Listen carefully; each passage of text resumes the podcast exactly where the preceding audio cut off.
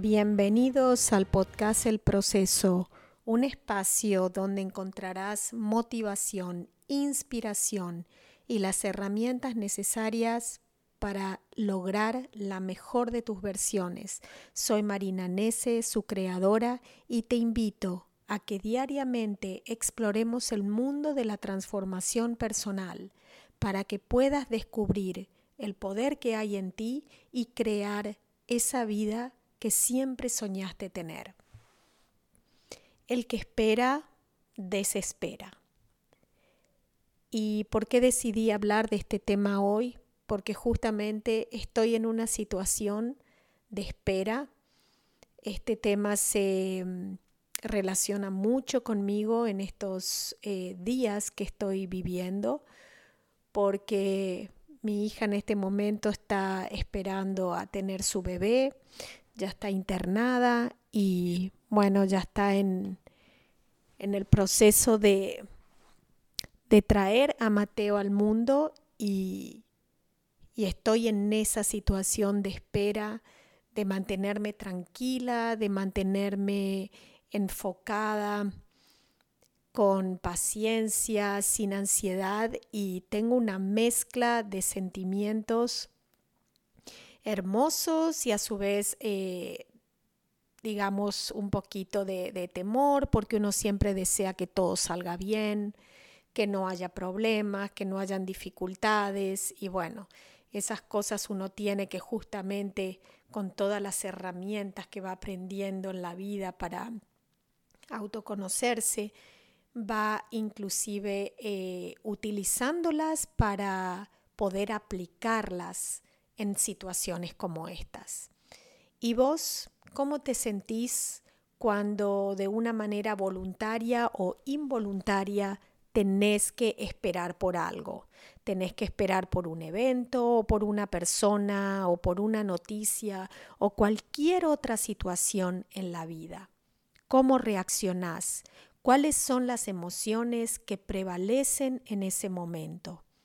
Tenés la capacidad de controlarlas o ellas toman el control sobre vos. Todas estas situaciones o eventos que nos pasan en la vida son justamente las eh, maneras o las oportunidades que tenemos para autoconocernos, para podernos mantener en equilibrio y enfrentar esas situaciones, ¿no? Y es algo muy común esperar en la vida cotidiana. Estamos constantemente esperando algo, esperando un texto, esperando una, mm, una noticia, esperando una carta, esperando un amigo, esperando una comida. Constantemente estamos esperando, simplemente que no lo notamos porque ya forma parte de la rutina diaria eh, estamos esperando inclusive que se cocine algo, que nos llamen, que nos asciendan en un puesto, que pasemos un examen y es tanto, tanto lo que practicamos la espera que muchas veces ya pasa de desapercibido en nuestra mente. La paciencia justamente es una cualidad súper importante en estas situaciones, cuando tenemos que esperar algo. Esa paciencia puede ser eh, muy corta, puede ser muy larga, puede ser también que te despierte eh, emociones desafiantes, frustrantes. Y en ese momento es cuando tenemos que recapacitar y darnos cuenta que nosotros no podemos controlar lo que nos está pasando. No podemos controlar a esa persona que nos tiene que dar una respuesta o que nos tiene que simplemente eh, informar sobre lo que estamos esperando o deseando recibir. En este momento de espera también es una gran oportunidad que podés tomar para poder reflexionar, planificar o simplemente relajarte y disfrutar el momento que estás experimentando. Muchas veces cuando la, la mm, espera es involuntaria, por supuesto que no nos relajamos y nos empiezan a, mm, a instigar emociones que son molestas. Ahí también está tu determinación en cómo querés tomar esa situación y si querés seguir esperando o no. Tenemos en nuestro poder la decisión. Y ahí es donde vas a vos, a través de la reflexión, determinar qué es lo que querés en este momento para tu vida. Por supuesto que también tenemos que ser contemplativos y entender que puede haber una dificultad del otro lado que está produciendo esa espera en nosotros y comprender que la persona que nos está haciendo esperar o la situación que nos está haciendo esperar es porque tiene que ser de esa manera y está alineada de tal forma para que nosotros podamos comprender cuál es la mejor manera de reaccionar hacia ese evento que estamos viviendo. En la espera que yo me encuentro ahora es una espera con mucha alegría, con mucha ansiedad, con mucha quizás preocupación y, y tener a tu hija en ese momento que va a dar a luz por primera vez, que es un momento que simplemente ella y su bebé lo van a poder experimentar y por más que yo esté a su lado o que toda su familia esté a su lado, va a ser un momento exclusivamente entre ella y su bebé. Entonces eso a mí también me dio la tranquilidad, me dio la paz de poder comprender que ese es su espacio, su momento en su vida y que nosotros o yo, si bien queremos estar a su lado y compartirlo, somos personas ajenas a esa experiencia de vida.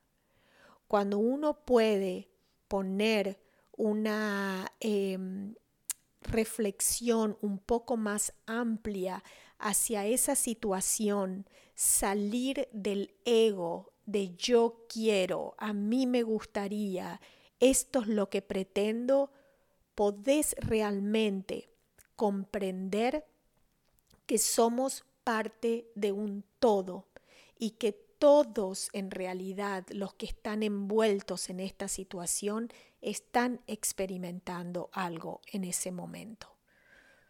Días atrás, inclusive ayer, tenía una ansiedad bastante elevada que inclusive hasta me trajo malestares eh, físicos y ahí me puse a observar y analizar en mi interior que esto no contribuye tampoco a que la otra persona se sienta eh, relajada y tranquila no hay que olvidarse de que a lo mejor nosotros estamos no compartiendo lo que estamos sintiendo, pero la energía se transmite de todas maneras. Quizás no lo transmitas con las palabras, pero tu energía se sentirá en esa vibración, vibración de ansiedad, vibración de preocupación y no contribuirá a que todo el evento pueda estar en una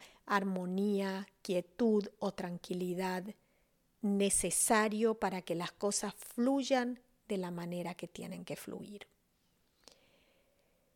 Pregúntate en el momento que tenés que esperar cuáles son las emociones que predominan en tu interior y cuánto tiempo duran cuánto tiempo vos le das a tu mente para que esa emoción pueda persistir en tu eh, cuerpo.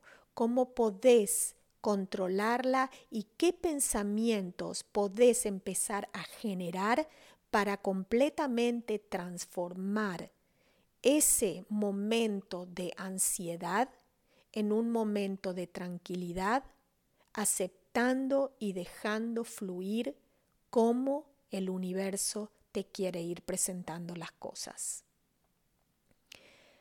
Para mí, esta situación que estoy viviendo hoy fue un momento de mucha realización personal, de poder conocerme un poquitito más de cómo reacciono a esos eventos que yo no los puedo controlar, pero que sí puedo controlar la reacción que tengo hacia ellos.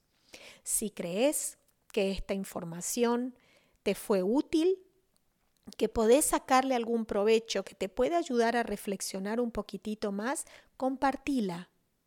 Suscríbete al podcast. De esa manera las personas que están experimentando la misma situación y no saben cómo manejarla, cómo poder identificarla, van a poder de esa manera escuchar esta información y encontrar una luz en el camino hacia el autoconocimiento.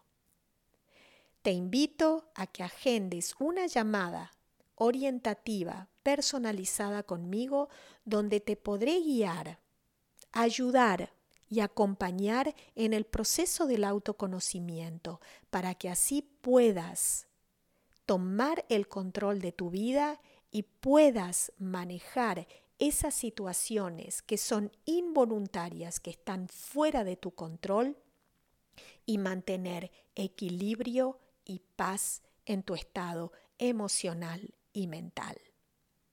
Te agradezco muchísimo que hayas compartido conmigo este episodio, que lo hayas escuchado y espero que haya tocado tu corazón. Te mando un gran abrazo, te deseo un día súper maravilloso y nos vemos en el próximo episodio.